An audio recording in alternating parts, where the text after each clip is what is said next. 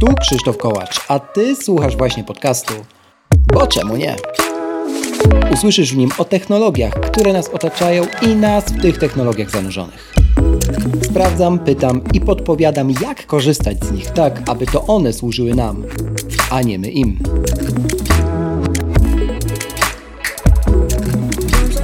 W dzisiejszym odcinku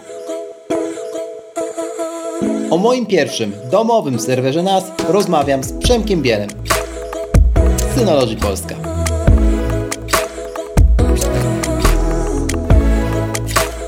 Proszę zostaw opinię na Apple Podcast lub na Spotify. Twój głos ma znaczenie. Zaczynamy.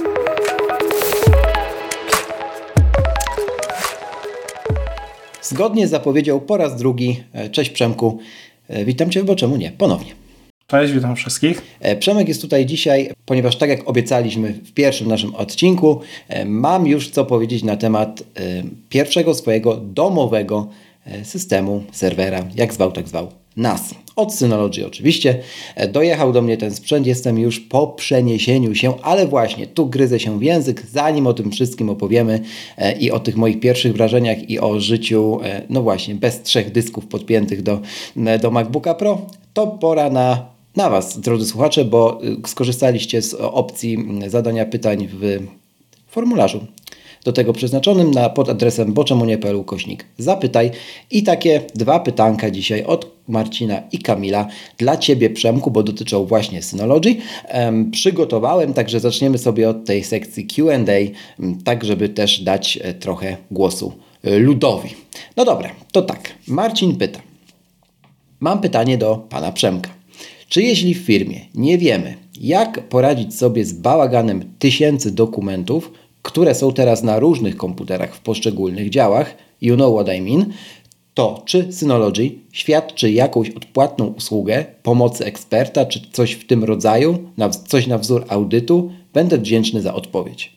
Przemku. Jeżeli chodzi o dobór mm, rozwiązania, to mamy bezpłatną konsultację dla klienta końcowego. Jeżeli to jest klient biznesowy, nie ma problemu E, możemy się umówić i nasz inżynier zadzwoni i pomoże mm, w takiej ogólnym doborze sprzętu do rozwiązania.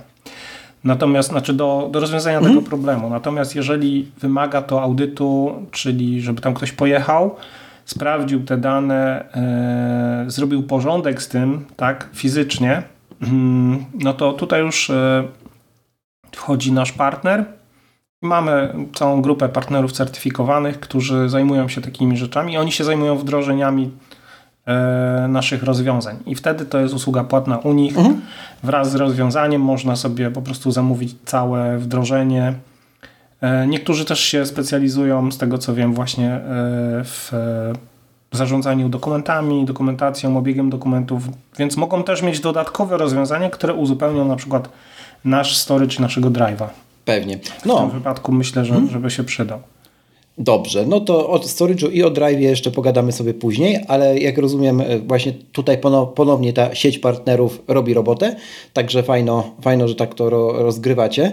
Tak, ja bym prosił o kontakt na pl podkreśnik sales, czyli pl sales, małpka.synology.com i tam wszelkie takie zapytania biznesowe yy, przejmujemy.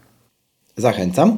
E, I drugie pytanie od Kamila. Tym razem słuchałem odcinka z Przemkiem i zastanawiam się, czy da się podpiąć dysk SSD, taki super szybki dysk, żebyśmy się dobrze zrozumieli, e, na USB-C poprzez nawet przejściówkę do USB-A do takiego serwerka Synology i czy to ma sens? Czy będzie wtedy szybciej niż HDD w środku? To dosyć takie częste pytanie na forach się pojawiające, w ogóle o SSD w NASach.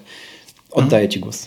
E, generalnie nie będzie to szybsze, bo wąskim gardłem jest ten port USB, który jest zbudowany w e, nasz system i on nie jest przeznaczony do pracy e, na tym storage'u, tylko do backupu, więc tam jest 5 gigabitów chyba uh-huh. normalne USB 3.0, więc nie, będę, nie będzie to szybsze i to nie ma większego sensu. Jeżeli jest potrzebny szybszy storage, to, to tylko wewnątrz i ewentualnie NVMe w tych nowych modelach teraz co wyszły można też zakładać pule dyskowe na, na dyskach NVMe.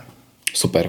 No i wszystko jasne się stało, także mam nadzieję, drogi Marcinie i Kamilu, że e, uzyskaliście wyczerpującą odpowiedź na Wasze pytania. No tutaj zgadzam się e, z tą drugą odpowiedzią, że generalnie te NASy, o których dzisiaj też będziemy sporo rozmawiać, to są też sprzęty stworzone właśnie do backupowania, nie, nie do e, pracy w Final Cutie na plikach, które tam leżą e, w najbardziej bezstratnym czasie, jaki się da osiągnąć na Macu, nie. Raczej już na wysłanie tam finalnego projektu w ramach archiwizacji, nie. Tak, tak. Do pracy da się to zrobić. Oczywiście, jak ktoś chce, można podłączyć e, kartę 10 gigabit albo 25 gigabit i, i wpiąć się e, z Maciem czy, czy, czy z jakimś e, maszyną taką Windowsową do edycji wideo i to też będzie działać, bo bo takie rozwiązania też mamy. Dobrze. To jeszcze raz zachęcam do kontaktu albo na boczemunie.pl ukośnik e, zapytaj, albo bezpośrednio do Przemka na adres, który wskazał, no i też, który ja podlinkuję w opisie do tego e, naszego dzisiejszego odcinka. E, a teraz przechodzimy do moich pierwszych wrażeń. No właśnie. Słuchajcie, do tej pory to już Przemek wie trochę zakulisowo, bo jak zaczynaliśmy naszą współpracę, to mu te historie dosyć w formie epopei wysłałem. Więc jakby mm, ja wychodziłem od takiego założenia, że mam stan zastany, mm, który y, jest stanem jeszcze sięgaj, pamiętającym czasy roku 2015 i 2016, czyli stan pod tytułem wtedy jak Ci brakowało dysku w MacBooku R, wówczas miałem MacBooka R z 128 GB dyskiem e, SSD, czyli za małym e, zdecydowanie e, i mi brakowało, no to kupowałeś sobie na USB-A dyski sobie działałeś.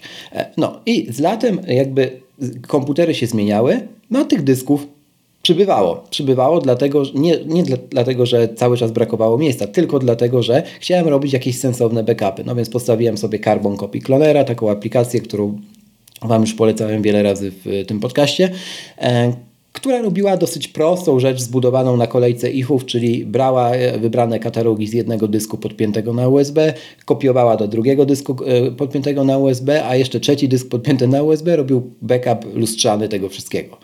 Bez sensu. Ale e, Przemek się bierze i za głowę e, chwyta, no tak to było. I, i, i to jeszcze, e, słuchajcie, to było, dlaczego ja w ogóle się skłoniłem do tego, żeby się odezwać do Synology? No bo wszystko spoko, tylko jak już teraz za, zawitały te nowe sprzęty mm, u mnie, czyli wymieniłem całe workstation, to wymieniłem nawet przewody. Nawet tutaj sobie zadałem trud, bo już nie miałem USB-A, więc zmieniłem przewody na te dyskowe do USB-C. I dalej były trzy dyski wpięte do MacBooka 14-calowego z M1 Pro i, e, i co? I, zaczęło, I zacząłem je słyszeć, w sensie już do tego stopnia, że one po prostu pracując w tych dziwnych moich kolejkach backupów, um, po prostu zaczęły być słyszalne. Jak się potem okazało, kiedy już zgrałem z nich dane, na szczęście nieuszkodzone, jakimś cudem, to e, jeden z tych dysków, e, już wiem dlaczego tak się głośno zachowywał, bo on już zdążył nawet spuchnąć. A jak przy okazji spuchnięcia zdążył wydzierać tak zwany swój perfum, także tam już było bardzo na limicie. Także chyba ostatni dzwonek. E, no w każdym razie wychodziłem, jak widzicie, od bezsensownego pa pająka i jeszcze gdzieś tam e, po drodze zajmując wszystkie porty Thunderbolt w Studio Display swoim i wszystkie porty Thunderbolt w swoim e, MacBooku Pro. I stwierdziłem, że to jest coś nie halo, nie? więc, więc przyszła pora na, na nas. Mm, no i tutaj Przemek dobrał mi e, model, zaraz powiesz e, jaki na, na takie potrzeby właściwie gościa, który wychodzi od, e, od, od zielonego poziomu, od poziomu człowieka, który nigdy nie miał NASA, ale też który absolutnie nie chce mieć tego, co przed chwilą opisałem już tylko y, chce, chce się pozbyć przewodów. E, no właśnie, i tam też zrobię jeszcze zaznaczenie a propos dysków, ale to najpierw Przemek powiedz, co mi, e, co mi wysłaliście na ten moment, mm, na testy, no i oczywiście na ten mój pierwszy etap e, sprawdzenia, jak się żyje z NASem. Okej. Okay. Z tego co pamiętam, to to jest DS220+. Tak jest. Mm, to jest taki podstawowy model z serii Plus. Ona pozwala też razem z e, użytkownikiem rosnąć, więc jeżeli on chce coś więcej robić niż, niż tylko backupy mhm. na tym sprzęcie, to będzie mógł w przyszłości odpalić jakieś aplikacje biznesowe, czy chmurę prywatną sobie uruchomić, czy jeszcze inne ciekawe e, rzeczy, nawet, nie wiem, odpalić jakąś małą e, instancję Dockera, bo to też jest możliwe. Więc e, to jest taki model bardzo uniwersalny, a to też nie jest jakiś drogi, bo on kosztuje tam około 1600 zł. Mhm. E, tutaj w tym modelu akurat jest e, dosyć szeroka lista kompatybilności, więc można sobie wybrać też innych producentów. No Krzysiek dostał dyski Enterprise, które mają swoje plusy i minusy, ale to już to Krzysiek o tym powie pewnie. Tak. Przepraszamy Was w ogóle, jeżeli słyszycie, bo postprodukcja nie dała rady tego wyciąć, mam nadzieję, że dała, jakieś wiercenie po stronie Przemka. Aczkolwiek wszystko tutaj odbyło się le legalnie, sąsiad uprzedził, no ale jest jak jest.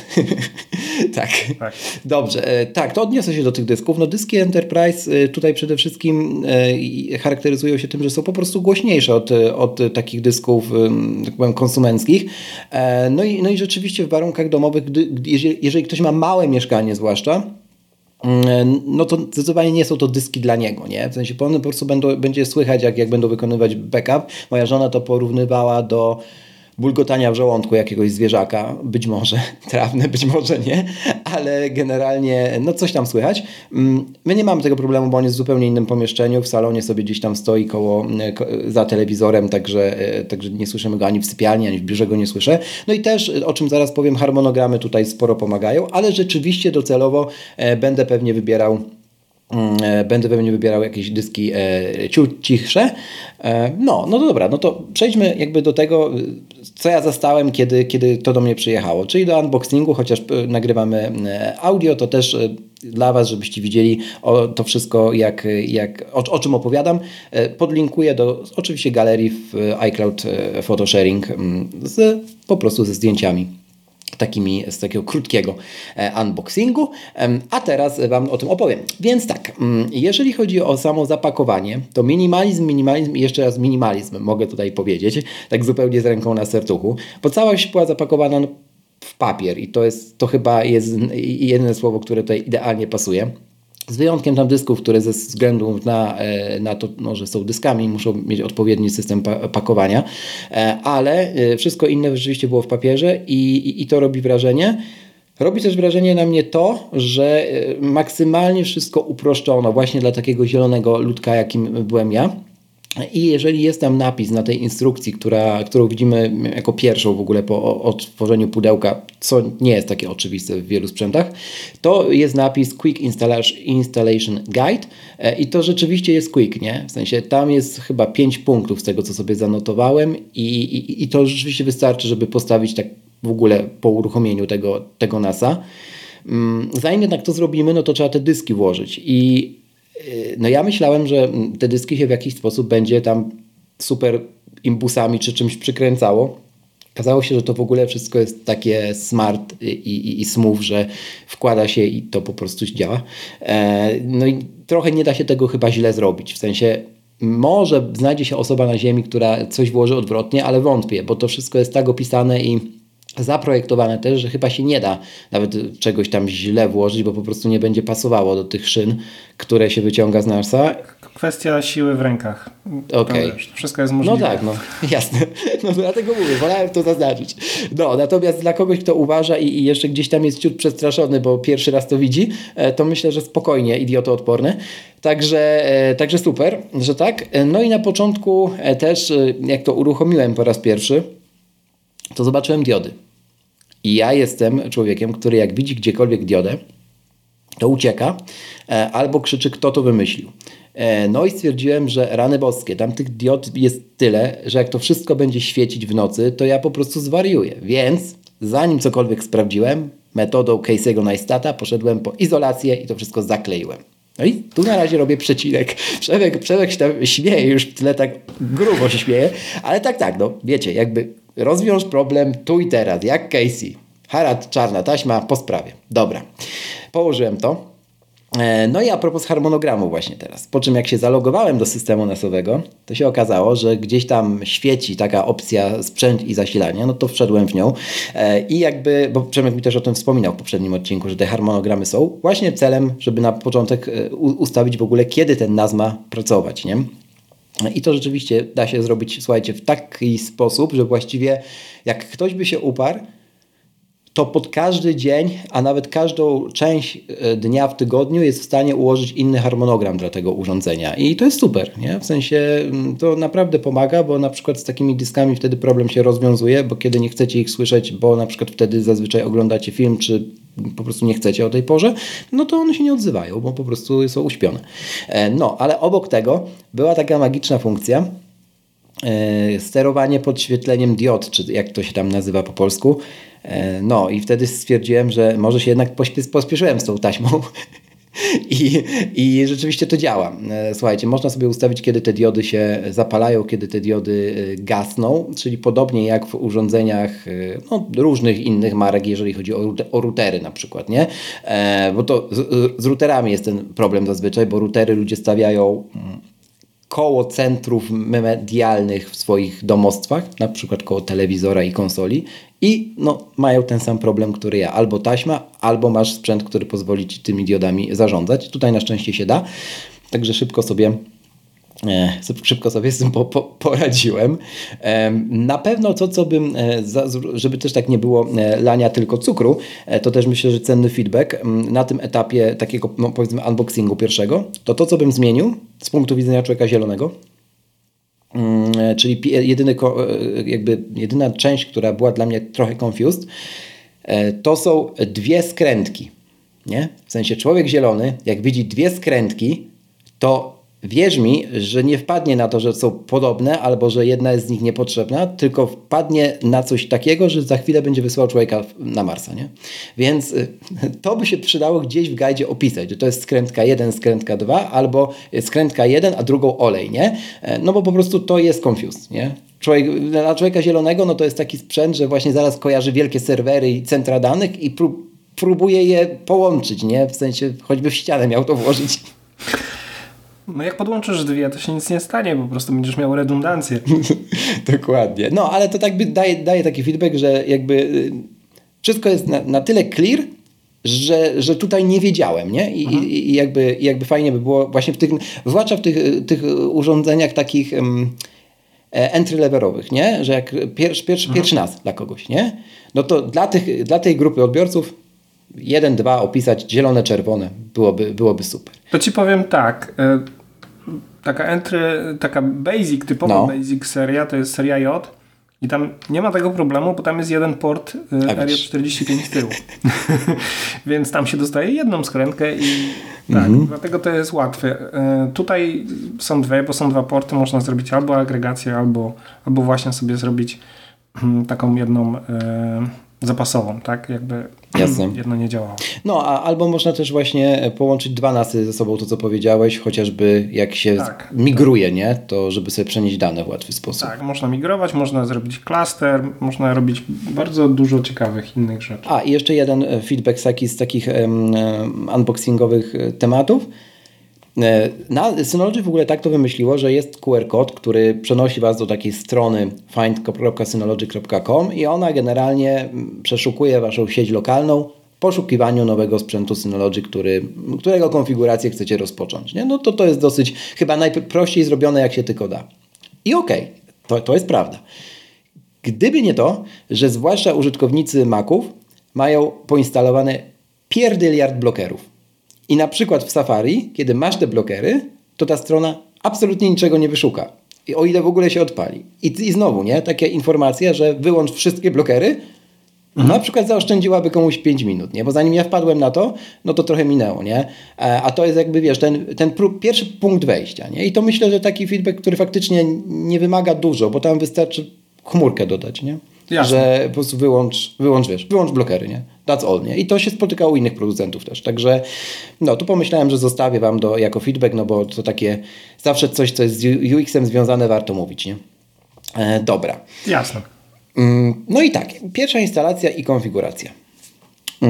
Bardzo dobrze przede wszystkim opisane to wszystko jest w języku polskim. Ten system cały, w ogóle nie znalazłem jego nazwy, więc jeżeli ten system nasowy ma nazwę, to ją możesz teraz pięknie wyartykułować. Tak, tak, tak to jest DSM, skrót od Disk Station Manager. Okej, okay, no to tak, no to całe DSM jest bardzo y, y, taki przypominający macOSa bym powiedział, no bo To jest Linux, tak? O ile dobrze e, kojarzę. No tak. właśnie. No i jakby tutaj e, nie zgubicie się w tym. W sensie to jest takie trochę wrażenie, jak się pierwszego NASA ma, że się jest, że się jest że to jest komputer w komputerze. No de facto tak jest, bo to jest system operacyjny, no, który widzimy po prostu w przeglądarce e, tego urządzonka i jak się wybierze tam język polski, mm, to jakość tłumaczeń na język polski jest naprawdę, naprawdę super. Nie? Nawet na takim poziomie leksykalnym, bo sobie przestawiałem angielski, polski, niektóre takie e, grubsze, skomplikowane bardziej partie tekstu porównywałem, no to to nie jest kalka na pewno, żaden translator, tylko to jest po prostu e, dobrze przetłumaczone i dzięki temu też się człowiek nie gubi. Przykład, żeby od razu się odnosić. konfiguracja puli pamięci. No to to jest, czy chcemy rajda, czy chcemy dwa dyski po prostu, czy no jakby wiadomo, nie? I to jest super opisane, nie? W sensie nawet jak ktoś nigdy nie wiedział, co to jest kopia lustrzana, czy tam rajd po prostu, tak to przeczyta te opisy, to, to nie ma opcji, że tego nie zrozumiał. Nie? W sensie nie ma, nie, nie ma raczej sytuacji, w której będzie miał tam jakby włożone 8 terabajtów i nagle dostępne tylko 4 i on nie będzie wiedział o co chodzi, jak wybrał rajda. Nie? W sensie ciężko mi sobie wyobrazić, chyba że ktoś nie umie czytać. Nie? Jakby, także no naprawdę, naprawdę dobrze zrobione. Tak, tak. Od, od wersji 7.0 już bardzo mocno zostało to poprawione, bo cały mhm. UI został przeprojektowany i te wszystkie podpowiedzi zostały tak zrobione, żeby e, nie tylko mówić, że ok, zrobiłeś coś źle, to nie działa, tylko żeby od razu wskazać Ci rozwiązanie. Mhm. Więc e, to, to, była cała idea mm, przeprojektowania DSM-a właśnie z wersją 7. No i to jest e, tak przeprojektowane teraz, że mm, ponieważ te rozwiązania, o których Przemek mówi, żebyście też mieli obraz, jak, jak je się wskazuje, wskazuje się na, po prostu na podstawie prostych hiperłączy. Nie? Jeżeli, jeżeli jest to w pomocy, w faku, no to odnosi do, do faku, jeżeli nie, no to odnosi do e, stron internetowych z opisem danej konfiguracji. Nie? Mm, no i dzięki temu jakby cały czas widzicie przed oczyma gdzieś tam to logo Synology i wy wiecie, że ktoś to stamtąd zaprojektował, nie? W sensie nie ma szukania po forach, nie? Albo po redditach i to jest super, rzeczywiście, bo te wątki, do których wy odnosicie nieraz prowadząc za, mm, za rączkę, to to są czasami bardzo rozbudowane wątki, nie? W sensie to nie jest tam zrestartuj urządzenie, nie? Także tutaj naprawdę, naprawdę e, szapoba za to. Nie wiedziałem, że to przeprojektowywaliście, ale jeżeli tak, to, to good job. Eee... Logowanie e, Two Force Authentication z użyciem WatchOS-a, no bajka dla mnie, nie? W sensie jak ja zobaczyłem te opcje, i od razu przeglądałem sklep w ogóle, bo zawsze tak robię. Wchodzę sobie na kartę dewelopera w App Store i patrzę, co ten deweloper, czyli tutaj Synology, um, wydevelopowało za aplikację. No i jak tam zobaczyłem, że właśnie jest, e, jest apka, która jest na Watcha i prawdopodobnie działa do, y, służy do odblokowywania czy autentykowania się, jak się wchodzi na system nasowy, no to stwierdziłem, że muszę sprawdzić. No i po prostu robi tą robotę tak jak powinna, czyli dostajecie pusza na e, notyfikację na, na WatchOSie, na zegarku, klikacie zatwierdź i się logujecie i to jest super, nie? W sensie to jest tak proste, że dla Mac usera to po prostu e, oczy jak 5 zł, nie? także, także super, że to tak, no, jeżeli Ktoś, tak, jeżeli ktoś ma ustawione właśnie logowanie przez aplikację, to też nie musi zawsze pamiętać hasła, bo po tak. prostu loguje się i tyle. Dokładnie tak i oczywiście polecam to włączyć, no bo e, no bo to zawsze bezpieczniej. Można też nawet klucz fizyczny wybrać u Was, z tego co pamiętam z procesu konfiguracji, więc... Tak, tak. Można sobie jakieś YubiKey użyć i też można go używać jako dodatkowy e, autentykacja albo jako, e, jako zamienna zamiast aplikacji. Cała koncepcja e, dostępu zdalnego, bo to e, też jest taka rzecz, o której się pewnie ktoś, nad którą się ktoś pewnie zastanawia, kto, kto się decyduje na takie urządzenie, jak ja się do tego dostanę. Jest e, jakby zamknięta wokół takiej, takiej nazwy Quick Connect, no i ona jest dosyć adekwatna. To jest po prostu unikatowy adres, który mm, służy, przenosi Was do, do, do panelu logowania do NASA Waszego. No i tam to wszystko robicie właśnie, co przed chwilą mówiłem, z tą autentykacją, hasłem i tak dalej, ale z punktu widzenia człowieka, który docenia design, e, możliwość skonfigurowania sobie tego panelu logowania do swojego e, Disk Station pod siebie, e, no też jest takim smaczkiem, który ja na przykład mega doceniłem. Już tłumaczę dlaczego. To znowu sięgam jakby moich poprzednich błędnych decyzji o trzech dyskach podpiętych. Każdy z tych dysków nazywał się tak jak jedna z planet w Układzie Gwiezdnych Wojen, bo ja mam pierdzielca na punkcie tego filmu i tego uniwersum. I teraz tak, główny taki dysk nazywał się Endor zawsze. I teraz sobie nazwałem tak całe Disk Station swoje, czyli Endor właśnie i tak sobie myślę, że kurczę, to jest teraz prawdziwy Endor, chociażby z tego po, z punktu wizualnego, że ja mogłem sobie ustawić tapetę przedstawiającą tę planetę na ekran logowania. Nie? I to jest głupie, ale, ale jednak cieszy oko. W sensie jakby mm, masz takie wrażenie, że to jest jakby część faktycznie twojego domowego studia. Nie? Jak sobie tam możesz, wiesz, do, do, do założyć swoje logo firmowe, jakoś tam w ogóle teksty napisać typu cześć tak. tam Przemek, cześć Krzysiek. Super sprawa. Tak. Dodatkowo jeszcze możesz sobie dla niektórych usług i aplikacji ustawić osobną yy tapetę i tak. osobny tak. tekst i tak dalej, typu właśnie do portalu Drive, do, do aplikacji ze zdjęciami. Więc jeżeli się odpali portal aplikacji, to pod każdą tą aplikację możesz mieć inną tą tapetę ustawioną i inne powitanie i tak dalej. To jest przydatne, jak na przykład więcej osób korzysta, albo osoby korzystają tylko z poszczególnych aplikacji, więc e, to też można personalizować. No i to później robi robotę, bo e, tak samo jak tapetę jakby robię teraz y, obiema dłońmi duży cudzysłów, tapetę tego systemu nasowego, czyli waszego systemu, systemu operacyjnego waszego komputerka NASA, też można sobie ustawić. Nie? Więc to wszystko jest takie, że macie, macie trochę wrażenie e, in, incepcji, ale, ale dobrze, bo, bo kurczę, y, jak się rozgujecie właśnie z innego miejsca na Ziemi później, to jakby jesteście w domu. Nie? Dobra, mm, Tworzenie kopii e, zapasowej Time Machine, no bo jakby to, to jest jakby główne zadanie tego też e, NASA, robi te kopie dla dwóch komputerów, mojego i mojej żony, oczywiście bezprzewodowo. No i ja to pierwszy raz konfigurowałem w taki sposób sam e, i nie napotkałem absolutnie żadnego problemu. No jasne, tutaj jeżeli chodzi o Time Machine, no jestem pewnie użytkownikiem trochę wyżej niż użytkownik, który nie wie, co to jest Time Machine. To, to jest inna kwestia, ale nawet jestem w stanie sobie wyobrazić, że jak ktoś nie wie, ale słyszał, że to służy do backupów, no to jak sobie wejdzie i wpisze w centrum pomocy właśnie tego NASA Time Machine, to już wystarczy. No, wyląduje w takich miejscach, że krok po kroczku będzie się dowiadywał, co trzeba załączyć, jakby co to jest banjor, później rozgłaszanie, jakieś cuda niewidy, jakby hieroglify dla niego zakładam, bo nigdy tego nie widział, ale to jest opisane, nie? A mogło, być, a mogło nie być opisane. Tak, no wymaga, mhm. tak, wymaga to trochę czytania. Mhm. Jednak to rzeczywiście e, akurat z Time Machinem, ale o tyle fajne jest to, że po prostu raz się ustawia i można zapomnieć, tak? Tak, bo on robi też do, do, do powiedzmy te kopie w tle. W sensie jego się nie startuje. Time Machine jak jest pięty nas, w sensie w, zgodnie z harmonogramem, kiedy działa u Was y, w domu, mhm. no i są maki oczywiście w tej samej sieci Wi-Fi podpięte, no to jest jasne, tak? No to on robi tą kopię. Po prostu, that's all, nie? Tak, tak. To... W tej maszynie można to też ustawić, że albo robi tak, albo robi sobie kiedy może, albo z jakimiś tam odstępami czasu, albo według jakiegoś tam harmonogramu, z tego co pamiętam, czy ręcznie mhm. wywoływane. No i to jest wtedy niewidoczne, nie? I, i, I tak naprawdę dopiero na tym poziomie, tak sobie myślę, mówienie o tym, że macOS ma system Time Machine, który dba o to, żeby wersjonować Twoje pliki, robić ich kopie jak najczęściej się tylko da, no ma sens w sensie, jak to jest niewidoczne po prostu, nie? Bo, bo jeżeli ty masz, tak jak mówię, jak ja wcześniej, nie stawiać time machine, ale obok stawiać jeszcze 20 tysięcy różnych e, tych mm, kolejek czynności w Carbon Copy Clonerze czy innym klonerze, no to ja nie wiem, czy to jest niewidoczne. Dla mnie to już było bardzo widoczne. Więc, więc no. Generalnie taka jest e, idea kopii zapasowej, że ona powinna się wykonywać gdzieś tam w tle i powinna być automatyczna żebyśmy nie musieli się o nią e, martwić Dokładnie. i żeby była dostępna zawsze, kiedy ją potrzebujemy. Tak? Tu akurat Time Machine świetną robotę robi, bo, bo jest bardzo prosty e, w momencie, kiedy chcemy przywrócić te dane. Więc e, dla domu i dla osób takich właśnie, które korzystają w domu, czy nawet tam jedna osoba, czy dwie do pracy w domu, to, to ten Time Machine naprawdę robi swoją robotę. Przy większych instalacjach to już wiadomo, Jasne. tam wchodzi już jakieś zarządzanie centralne i tak dalej, więc jest jakiś admin, który musi tym zarządzać, to tam wtedy już trzeba, trzeba jakiejś aplikacji do backupu, którą też dajemy.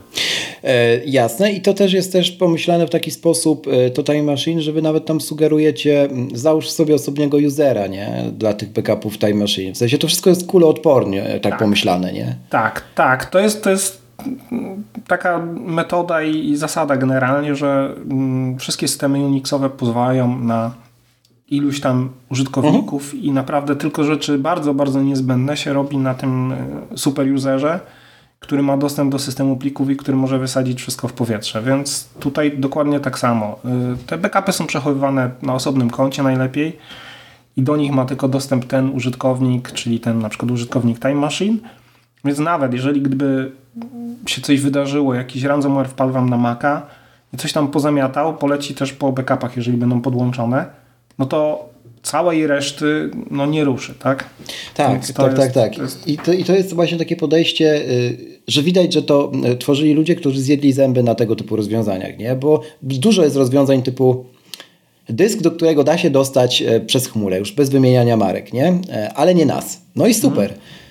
Tylko tam nie ma czegoś takiego, że ktoś o, tym, o takich rzeczach pomyśli. Nie? Tam po prostu ma być jeden przycisk i loguj bez żadnego two-force authentication, a potem są różne dziwne włamy, wycieki danych i, i, i rzecznicy prasowi nie spią po nocach w Stanach, jak to miało miejsce w tym tygodniu między innymi. No, więc... Yy, Dobrze, ja się bardzo cieszę, że u Was jest inaczej.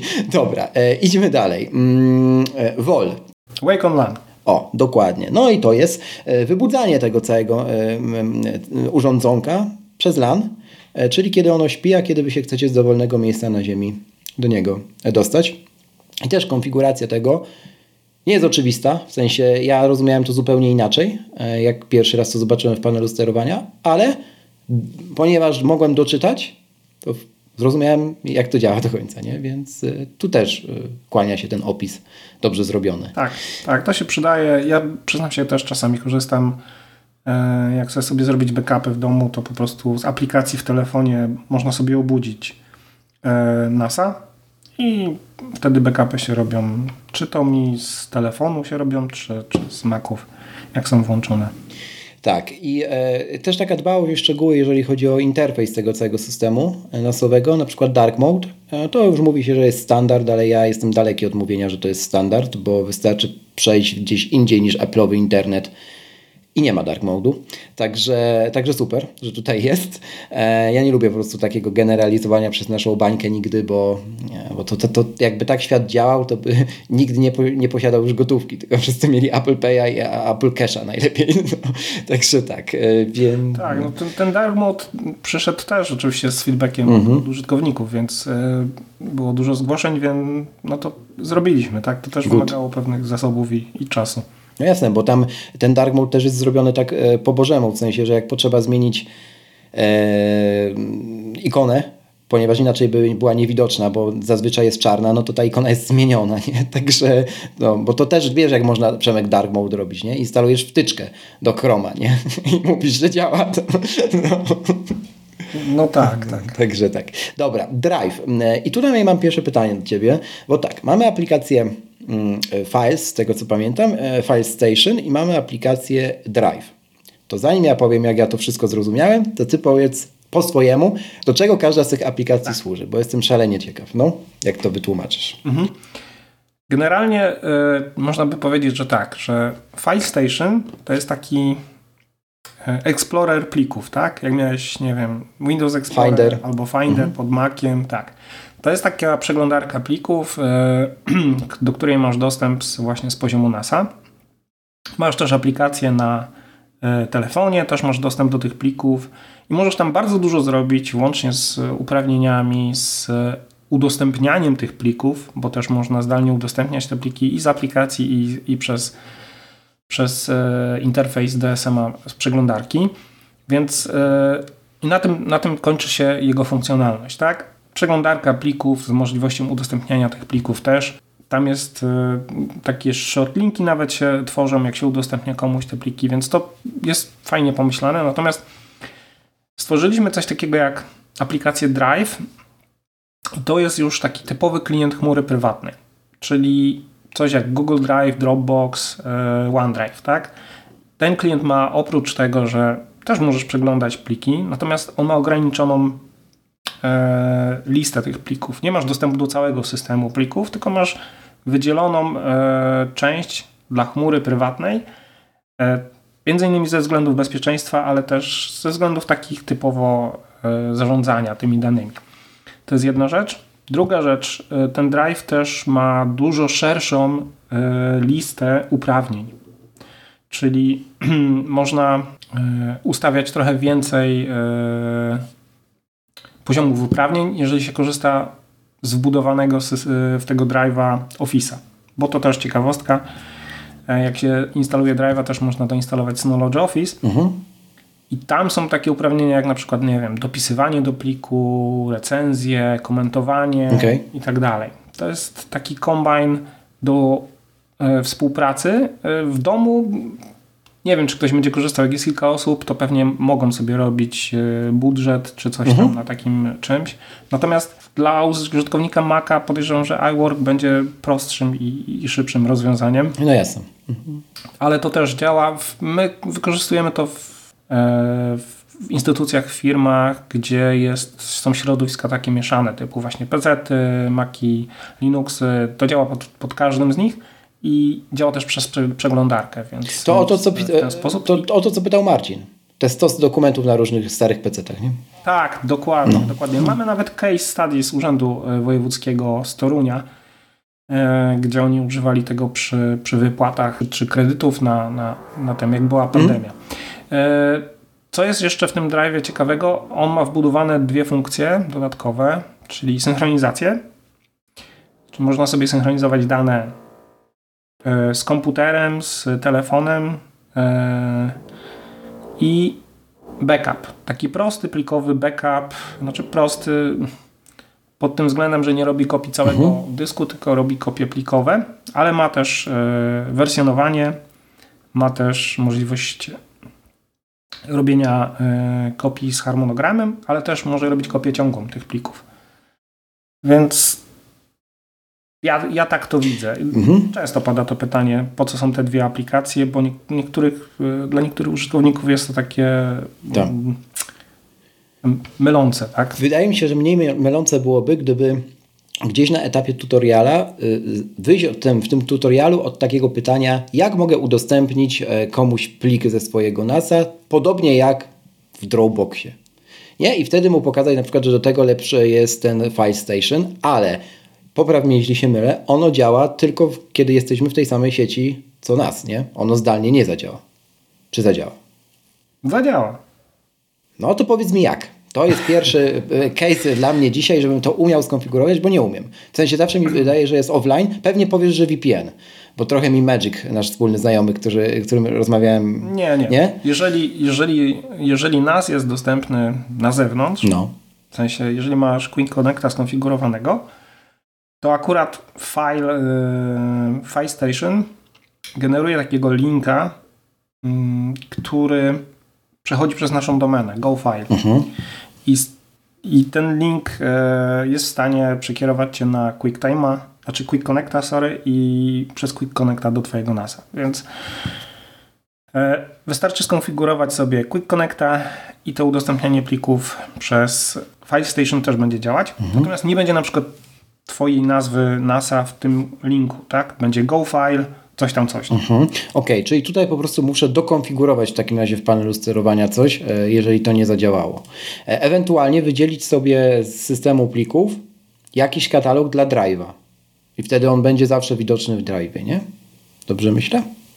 Tak, tak. I wtedy jakbym coś szybko chciał udostępnić przez swojego, e, to do drive'a kopiuję wtedy i z drive'a generuję link, nie?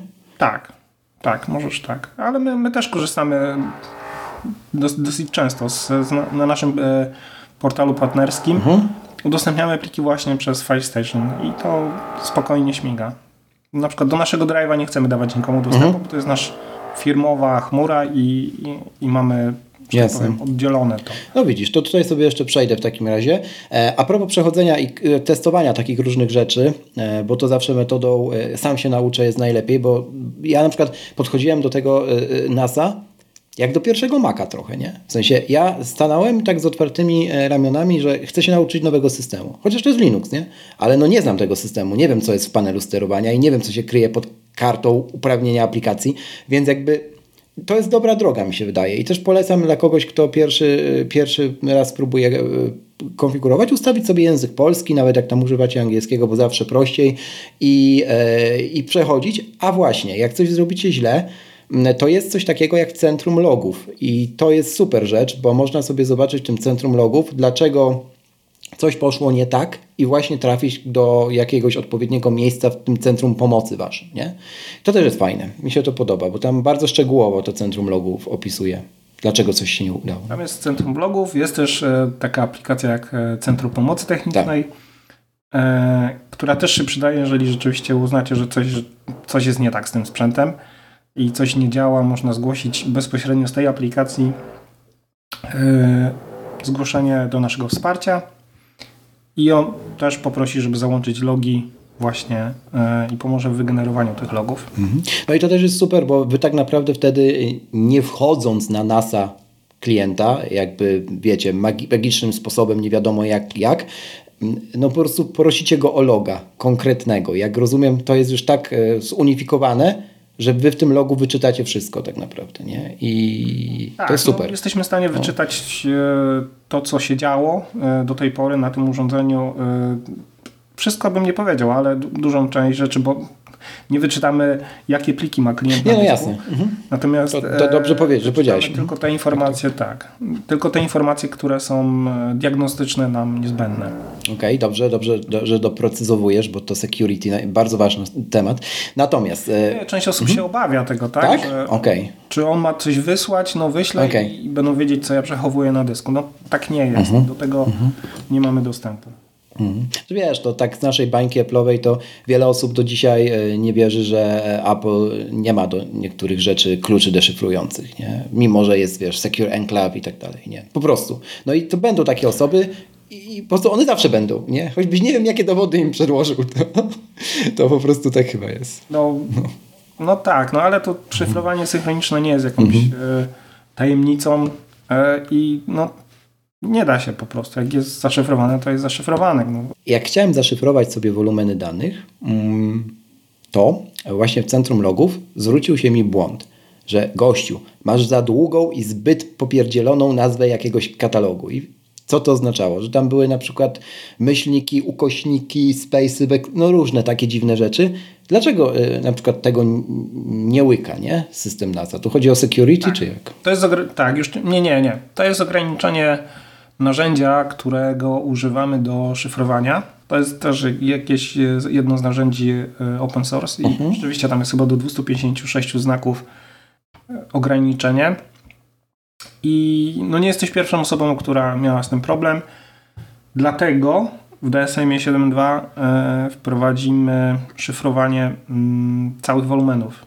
Okay. Więc nie będziesz mógł, ty, znaczy nie będzie tego ograniczenia, mhm. bo oprócz samego mm, folderu współdzielonego będziesz mógł zaszyfrować cały wolumen i wtedy e, ten problem nie istnieje. Bo po prostu jakby e, no, mówiąc dla zielonego, jakby cały wolumen, uznajmy, że to jest całe pudełko, w którym są twoje dane i szyfrujesz pudełko, a nie, partycja, a nie, po, a nie po, poszczególne rzeczy w środku. Partycja. Mhm.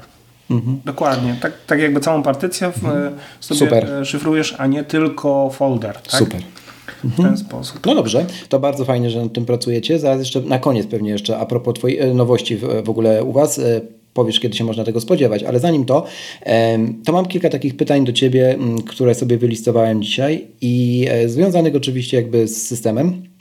Pierwsze pytanie dotyczy centrum pakietów. W tym centrum pakietów to absolutnie można prawie wszystko znaleźć, co jaki trochę bardziej niż przeciętny użytkownik kiedykolwiek komputera, nawet PC w swoim życiu kojarzy. Od WordPressa przez PHP admina, Pythony, nie Pythony.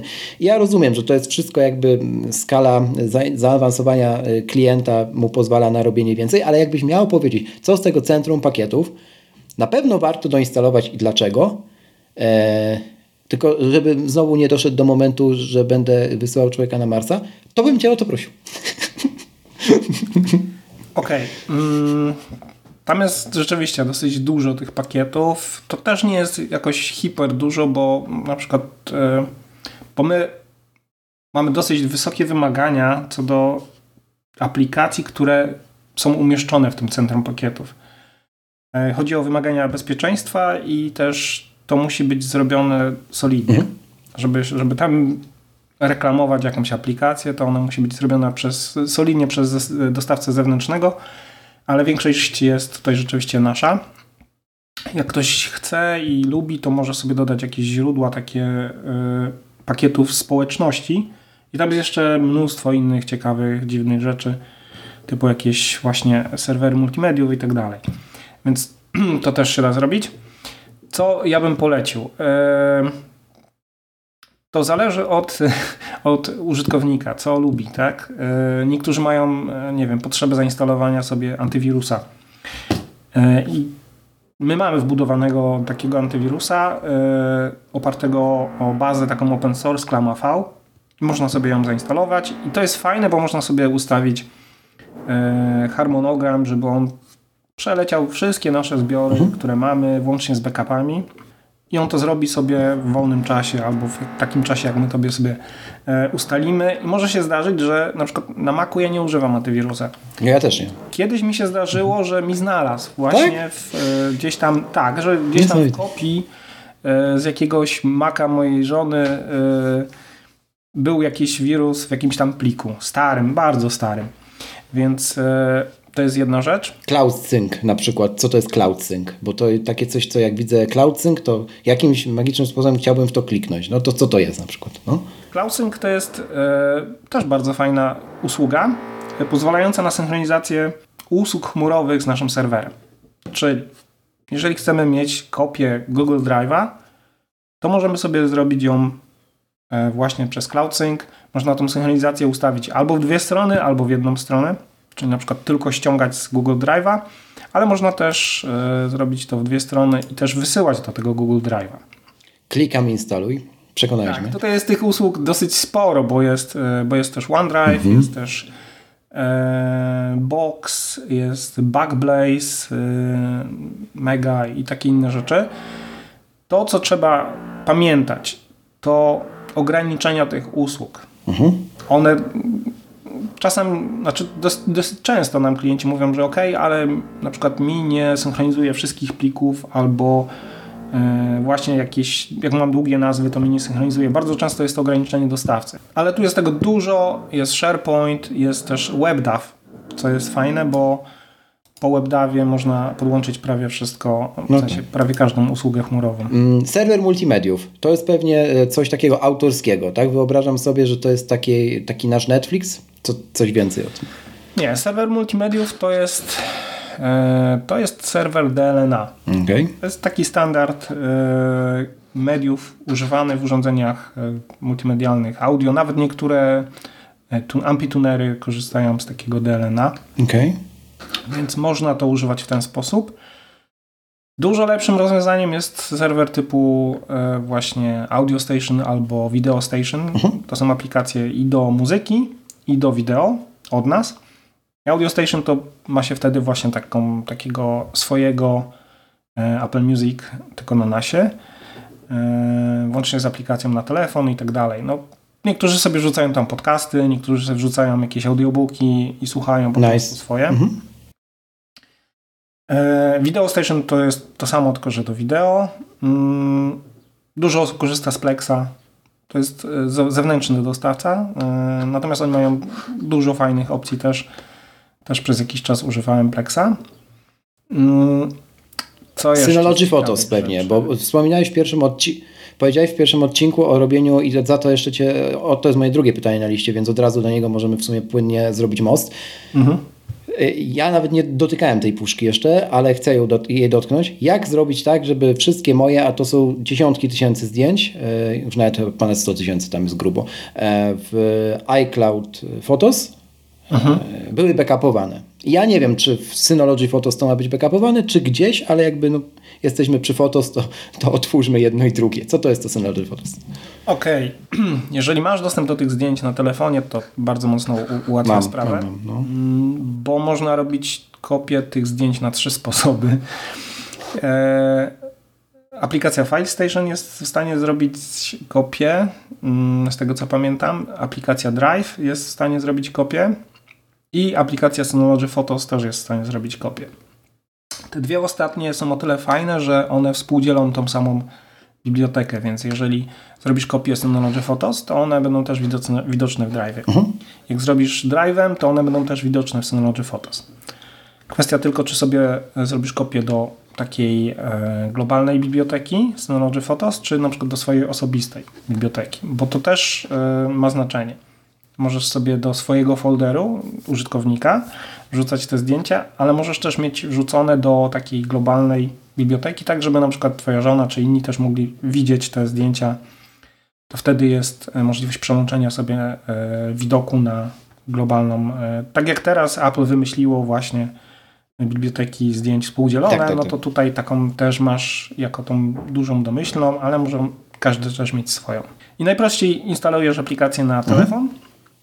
Mhm. Polecam właśnie tą Synology Photos zrobić i on zaciągnie wszystko, co trzeba i wrzuci kopię ci na serwer. Mhm. Tylko domyślnie zrobi to właśnie do twojej takiej osobistej. No tak, tak. Więc jak chcesz, żeby to kopiowało do, do tej globalnej, to można sobie wybrać ścieżkę i domyślna ścieżka dla e, globalnej biblioteki to jest główna, e, główny folder Photos. Jeżeli to wybierzesz, to tam możesz sobie nawet urządzenia. Ja sobie porobiłem katalogi moich urządzeń i z każdego urządzenia na przykład wrzucam do tego katalogu, żebym miał podgląd też co gdzie ląduje, e, takie housekeeping mhm. po prostu, żebym wiedział co skąd gdzie leży, tak? Natomiast e, później jak otworzysz sobie aplikację Synology Photos, to tam masz podgląd i folderów i strumienia, czyli podgląd osi czasu. Więc jak masz podgląd osi czasu, to widzisz ze wszystkich źródeł wszystkie zdjęcia chronologicznie według tego, jak były zrobione albo jaką mają e, datę importu. To, to, to, to, to teraz e, pytanie takie e, końcowe. Odpalam to Synology Photos na iPhone'ie, on sobie tam wszystko to zaciągnie, tak jak powiedziałeś, nawet jeżeli są template'y, czyli te miniaturki e, nisko ważone, to sobie dociągnie oryginały z iClouda. Tylko teraz tak. O, tak. I ja nie muszę trzymać palca na ekranie, bo mówiłeś o tym, to jeszcze raz to, po, po, żeby się nie zgasił, nie? tak, tak, tak. E, tak. E, w tej chwili jest coś takiego, że jeżeli masz Synology Photos dużą liczbę tych zdjęć i chcesz je skopiować, e, to, to przy takiej pierwszej kopii to byłoby bez sensu. Niestety iOS ma no, takie ograniczenie, że on mhm. nie pozwala pracować aplikacją w tle. Mhm. E, myśmy to obeszli takim prostym sposobem, że mm, włączasz sobie OK, chcę zrobić kopię dużej ilości zdjęć i po prostu odłożę sobie ten telefon na ładowarkę i niech, niech się robi, tak? E, to jest tam taki przycisk magiczny wciskasz go, on wygasza ekran całkowicie, od, odstawiasz telefon na ładowarę i on sobie leci i śmiga przez parę godzin i robi ci tą kopię. Czyli tak? w nocy najlepiej to zostawić i, pierwszą. i wtedy i wtedy. Tak, tak. myślę, no. że tak, tą, okay. pierwszą, tą pierwszą kopię tak, a później już na bieżąco sobie robi. Jest o tyle też sprytnie zrobione, że jeżeli masz ją odpaloną i jest w tle ta aplikacja Synology Photos, czyli masz na liście tych aplikacji, to co jakiś czas sobie ją po prostu budzi, sprawdza, czy czasem nas nie jest włączony i czy nie ma nowych zdjęć i sobie e, robi kopię. Super, super. To to pewnie w weekend sobie zrobię. Bo jeszcze wolałem Ciebie zapytać, że tak powiem, na żywo na nagraniu tutaj e, potwierdzić, bo to myślę, że dla wielu słuchaczy moich też jest e, no, taka rzecz, którą by pewnie robili może nie jako pierwszą w kolejce, bo pierwszy to pewnie Time Machine, ale już jako w pierwszej trójce na pewno. Nie? W sensie, jak sobie zrobić kuleodporne zdjęcia, gdyby na przykład Apple stwierdziło, że zablokuje nam e, Apple ID, o czym rozmawialiśmy już poprzednio i to wcale nie jest tak, że to się nie, nie dzieje. Dobra. Mm. Ok, to teraz jeszcze takie pytanie a propos gościa i admina, czyli dwóch użytkowników, którzy są dezaktywowani, kiedy założymy swojego, ale nie, nie da się ich usunąć. Nie? I teraz pytanie, czy to jest znowu Linuxowo jakaś praktyka, czy ja nie umiem tego zrobić i po co się ich nie da usunąć? Z prostej przyczyny. E, to tak jakbyś no. pod Linuxem chciał usunąć konto roota, to wysadzisz sobie w powietrze system. Ono jest potrzebne Natomiast ono jest potrzebne do zadań specjalnych i tylko do tego powinno się go używać. Czyli e, konto admin e, typu admin admin o takiej nazwie jest używane tylko i wyłącznie w momencie, kiedy chcesz zrobić e, sprzętowy reset urządzenia mhm. Przyciskiem z tyłu, to w ten sposób możesz się zalogować, tak? bo on wykasuje wszystkie hasła i te konto admin będzie do tego służyło. Natomiast y, później możesz sobie założyć konto, nie wiem, jakie chcesz, Gienek y, y, z Grudziądza na przykład i ustawić hasło i uprawnienia administratora mhm. też. Mhm. Oczywiście, ale takie konto też polecam używać tylko i wyłącznie do zarządzania tym wszystkim, czyli ustawienia, nie wiem, zadań backupu, harmonogramów i tak dalej. A do normalnego użytkowania korzysta się z takiego konta swojego osobistego, bo tam masz ograniczone uprawnienia do folderów, które są ci niezbędne, typu, nie wiem, multimedia i tak dalej. Natomiast nie masz dostępu do systemu plików, który mógłby e, Jasne. zniszczyć, nie wiem, w jakiś sposób uszkodzić urządzenie. No dobrze, no to super, czegoś też dowiedziałem przy okazji. E, VPN, a propos naszego przyjaciela Magica, on tak to zachwalał ten VPN, że tam wtedy nie jest ograniczany po prostu tylko prędkością e, jakby sieci, do której aktualnie jest podpięty i prędkością sieci domowej, tylko jedną z nich. Między innymi po to tego używa. No dobra, to czy zwykły mhm. człowiek, taki jak ja, powinien łączyć się ze swoim NASem przez VPN-a, albo kiedy powinien to, to robić? Bo to jest taki case, który właśnie Magic rzucił i mnie strasznie się, wiesz, gikostwo zapaliło, nie? Że skoro jest VPN, to może tak, powinien go mieć. Powiem Ci tak. Nie, powiem Ci tak. Magic się łączy ze swoim nasem z bardzo różnych dziwnych miejsc. No to prawda. No. Więc e, to jest zawsze najbardziej bezpieczna metoda. Czyli on nie musi wystawiać tego NASA na zewnątrz e, po Quick Connectie czy po DDNS-ie, czyli tak zwanym e, przekierowaniu portów, tylko łączy się VPN-em i w ten sposób jest pewien, że niezależnie od tego, z jakiego Wi-Fi korzysta, w jakim hotelu czy w jakim miejscu, miejscu na świecie, to połączenie jest bezpieczne. Natomiast normalny użytkownik, e, jeżeli ustawi sobie mm, Quick Connecta i korzysta z odpowiedniej e, autentykacji, typu właśnie aplikacją e, albo podwójną autentykacją, bo taką też można włączyć, mhm. nie wiem, czy aplikacją, czy, czy hasłami, to nie musi tego robić, moim zdaniem. Mhm. Okay. Chyba, że rzeczywiście chce mieć hiper, super wszystko bezpieczne, to tak, to dodatkowo może sobie odpalić VPN-a, ale dużo wygodniejsze w, w, użytkowaniu jest skorzystanie albo z Quick, z Quick Connecta, albo z tak zwanego właśnie DDNS-a, czyli takiej dynamicznej domeny, którą my też oferujemy za darmo. Mhm. No i dobrze, to się dowiedziałem już, że jednak nie, nie, nie muszę robić VPN-a, bardzo dobrze. E, C2 zamiast One Password, to Ty wrzuciłeś e, jakby taki temat, e, bo to jest tak, jakby Synology ma swoją usługę, swojego menadżera haseł, mówiąc najprostszym językiem, jakim się da. E, ty się, Przemku, mhm. przesiadłeś z One Password, za które pewnie płaciłeś, tak jak i ja płacę Family na, na C2. E, pewnie ktoś powie, że no dlatego, że, że jesteś z Synology, ale ja zadam to pytanie inaczej, bo już gadaliśmy też trochę na opie. Mm, oprócz tego, że nie płacisz, to jakby, czy masz poczucie, że to jest ten sam e, poziom usługi bezpieczeństwa jak, jak OnePass, a jak nie, to gdzie, gdzie jakby są różnice, nie? Ja jeszcze tego nie zrobiłem. Tak. Mhm. Jeżeli chodzi o bezpieczeństwo, tak, mhm. jestem pewien, że to jest zrobione dobrze, okay. bo y, jest to zgodnie z zasadą Zero Knowledge. My totalnie nie wiemy, co mhm. jest w tym One Password. One są, y, te, te wszystkie hasła są szyfrowane bardzo mocnym kluczem. Plus y, cały storage u nas też na usługach cloudowych jest szyfrowany jeszcze po drugiej stronie drugim kluczem. Więc e, nie ma opcji, żeby coś się wydarzyło. Nawet jeżeli ktoś złamie nasz klucz i odszyfruje to, no to, to dalej jest zaszyfrowane po stronie storage'u. E, to jest jedna rzecz. To, to się tyczy naszej chmury C2 generalnie. E, a jeżeli chodzi o to dlaczego mhm. ja się zmigrowałem? Zdenerwowało mnie to, że muszę płacić subskrypcję, okay. bo ona nie jest jakoś super tania. No E, aplikacja OnePassword genialna, to przyznam, do wersji 6 używałem e, zawsze, wszędzie i gdzie się dało. Natomiast z wersją siódmą, gdzie już odpalili Elektrona, tak. możliwość, no, tak, tak, od, od, odpalili tą tego elektrona i chcieli, żeby płacić abonament i on był niezbędny, żeby korzystać z tego wszędzie, bo w tej chwili już przestały działać e, niektóre wtyczki do szóstki nawet w przeglądarkach. E, uznałem, że no dobra, to spróbuję, e, mogę zmienić przyzwyczajenia i spróbuję tej naszej usługi, która jest e, dla użytkowników prywatnych za darmo,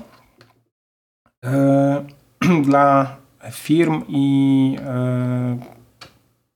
dla osób, które chcą dodatkowe funkcjonalności, tam jest 4,99 euro na rok.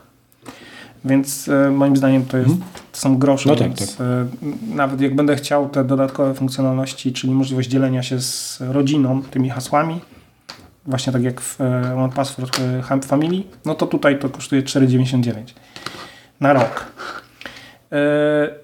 Interfejs nie jest taki super piękny, fajny jak w One Password. Jestem tego świadom. Natomiast są wtyczki do każdej przeglądarki, jaką ja używam, czyli czy to jest Chrome, czy to jest Firefox, czy to jest Safari.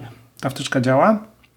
Jest aplikacja e, na telefonie, która pozwala mi się też logować e, twarzą, więc dla mnie Face ID E, Czyli, czyli jakby C2 może się w ramach iOS i iPadOS wpiąć jako domyślny bank haseł w ustawieniach systemowych. Możesz to wybrać. Okej. Tak, tak, tak, tak. Oczywiście. Oczywiście, właśnie można sobie ustawić go jako domyślny taki menadżer haseł i ją też się pojawia w każdym to formularzu i tak dalej. I też obsługuje te Fajnie. mm, tożsamości, karty kredytowe i inne wszystkie rzeczy. E, I ma jeszcze jedną taką funkcję dodatkową, z której ja korzystam osobiście, czyli możliwość bezpiecznego udostępnienia plików. Okej, rozwiń. To jest taka usługa, to jest taka usługa dodatkowa, reklamująca taką kolejną naszą usługą jak Si- Situ e, e, fa, zaraz ci powiem, bo mamy za dużo tych usług. Situ Transfer. Tak, e, ale teraz mówimy o Situ Password. Tam jest usługa mm, udostępnij plik. I ja korzystam na przykład z tej usługi, żeby udostępniać e, faktury do mojego biura e, rachunkowego, bo wiem, że po pierwsze, jak wyślę linka, to on trafi tylko i wyłącznie do tej osoby, która jest pod tym mailem, bo jak e, mój księgowy chce otworzyć linka, to dostaje oczywiście maila z mm, prośbą o potwierdzenie. I jak potwierdzi kod, to dopiero Może otworzyć, ten plik. Tak, więc nie ma takich sytuacji, że przypadkowo się wyśle tego linka do pliku komuś, kto nie powinien tego pliku odczytać. I to jest e, funkcja e, za darmo, ograniczona jest tam, nie wiem, chyba do 5 giga. E, i do jednego zadania, tak jakby reklama naszej długiej usługi, natomiast mi w zupełności wystarcza do takich rzeczy.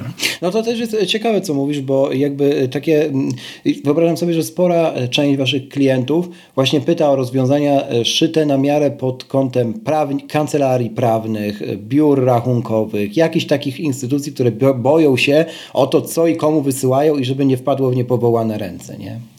Tak, tak. To tutaj ten Situ Transfer jest bardzo fajny i to już jest wtedy komercyjna usługa, która ileś tam kosztuje, ale Jasne. tam wtedy klient ma większy storage i no i może to używać w ramach zespołów i tak dalej. Tu jako taka osobista ta Situ Password mi w zupełności wystarcza, żeby komuś coś tam wysłać i mieć pewność, że to trafi do tej osoby, co trzeba. E, Jeżeli chodzi o menadżer sam, no to testuję go, że tak powiem, od, od jakiegoś czasu i Też będę. co nie narzekam. Też będę testował. Pewnie wrócimy w jakimś kolejnym odcinku do tych e, wrażeń, bo myślę, że jeszcze miałem tutaj parę rzeczy na liście, ale na dzisiaj myślę, że e, wystarczy. Niech się jeszcze trochę pooswajam z tym światem bez przewodów i dysków, które prawie wybuchają zewnętrznych. Także myślę, że to zupełnie nowy etap. Zresztą zapewniał mnie właśnie Maciek.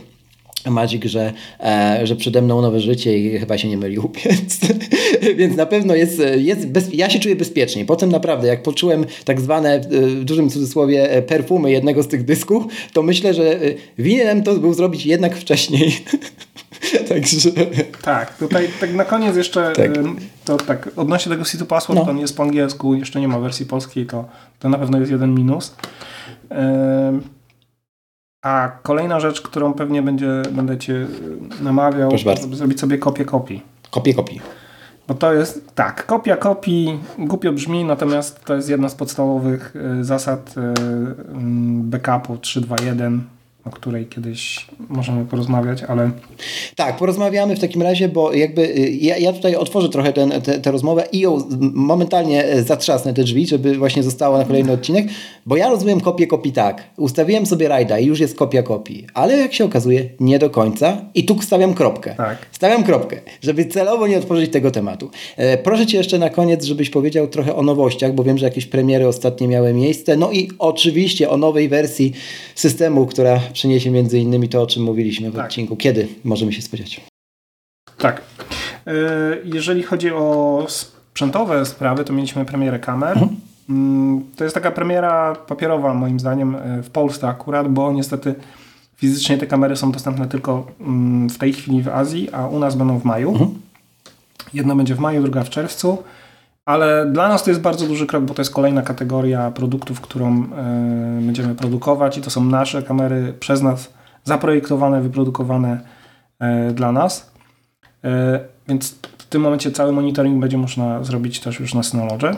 Mm, druga rzecz, DS423 Plus chyba miał ostatnio mhm. premierę. Bardzo fajna macierz 4-zatokowa już właśnie z tymi z możliwością tworzenia wolumenów na, na y, tych pamięciach M2. Mhm.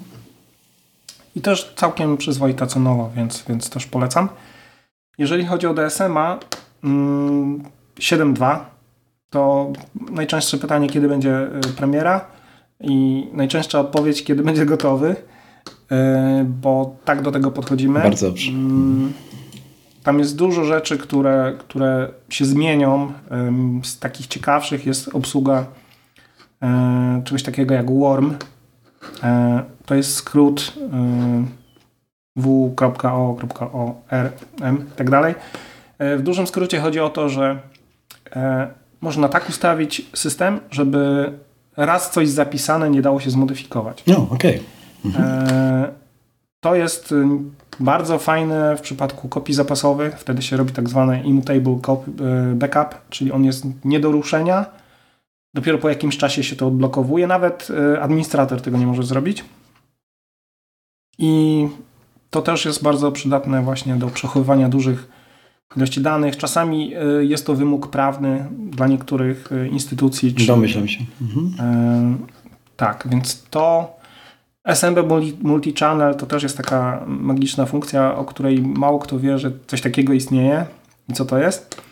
E, w dużym skrócie mm, możliwość podłączenia na przykład NASA do Switcha kilkoma kablami, tak jak Ty to zrobiłeś na dzień dobry. E, e, I dzięki temu korzystania z podwójnej przepustowości. Okay. W tej chwili dało się to robić jako tak zwany bonding, ale Korzyści były tylko wtedy, jak korzystało z tego urządzenia bardzo dużo osób. Tak? Wtedy na zmianę było prze, przesyłane dane. W przypadku SMB Multichannel te korzyści są już nawet przy przesyłaniu sekwencyjnym dużych plików, okay. więc y, on, sobie, on sobie te pakiety przesyła przez dwa Zobacz, przyda mi się druga skrętka. Wspaniale. w przyszłości. tak. Do... Tak, tylko musisz drugą skrętkę w MacBooku jeszcze yy, wlutować. Myślę, że wiesz, jak, jak przeżyłem z trzema dyskami podpiętymi na pająku, to może i dam radę lutować. Przemku, bardzo Ci dziękuję za, za ten odcinek. Taki myślę bardzo nam e, krwisty wyszedł, tak bym chciał powiedzieć. Dużo, dużo takich szczegółów. Mam nadzieję, że Wam się to podobało. Dajcie oczywiście znać e, we wszystkich możliwych miejscach, w których da się to zrobić. Możecie także pytać dalej na boczemonie.pl ukośnik e, zapytaj albo sugerować inne tematy odcinków związane nie tyle z nasami czy, czy samą marką Synology, co być może właśnie z problemami instytucjonalno-domowo jakimiś. Może uda się to rozwiązać właśnie... Tak, albo ogólnymi, tak, albo ogólnymi problemami typu e, backup tak. albo coś takiego, bo, bo w tym też jesteśmy w stanie pomóc. Dokładnie. My zawsze edukujemy naszych użytkowników. Tak, a wyobrażam sobie, że jak taki temat wleci, to też i fajnie u nam, w odcinku będzie nam pogadać o tym, nie? Bo to zawsze się dowiemy czegoś obaj e, nowego, zwłaszcza ja, także, także super. E, dobrze, Przemku, to jeszcze raz wielkie dzięki i do następnego razu. Ja wtedy pewnie będę już bogatszy o kolejne e, testy, e, a Tobie oczywiście bardzo za ten dzień dzisiejszy i nagranie. Dziękuję. Ja dziękuję bardzo i pozdrawiam wszystkich. Trzymaj się.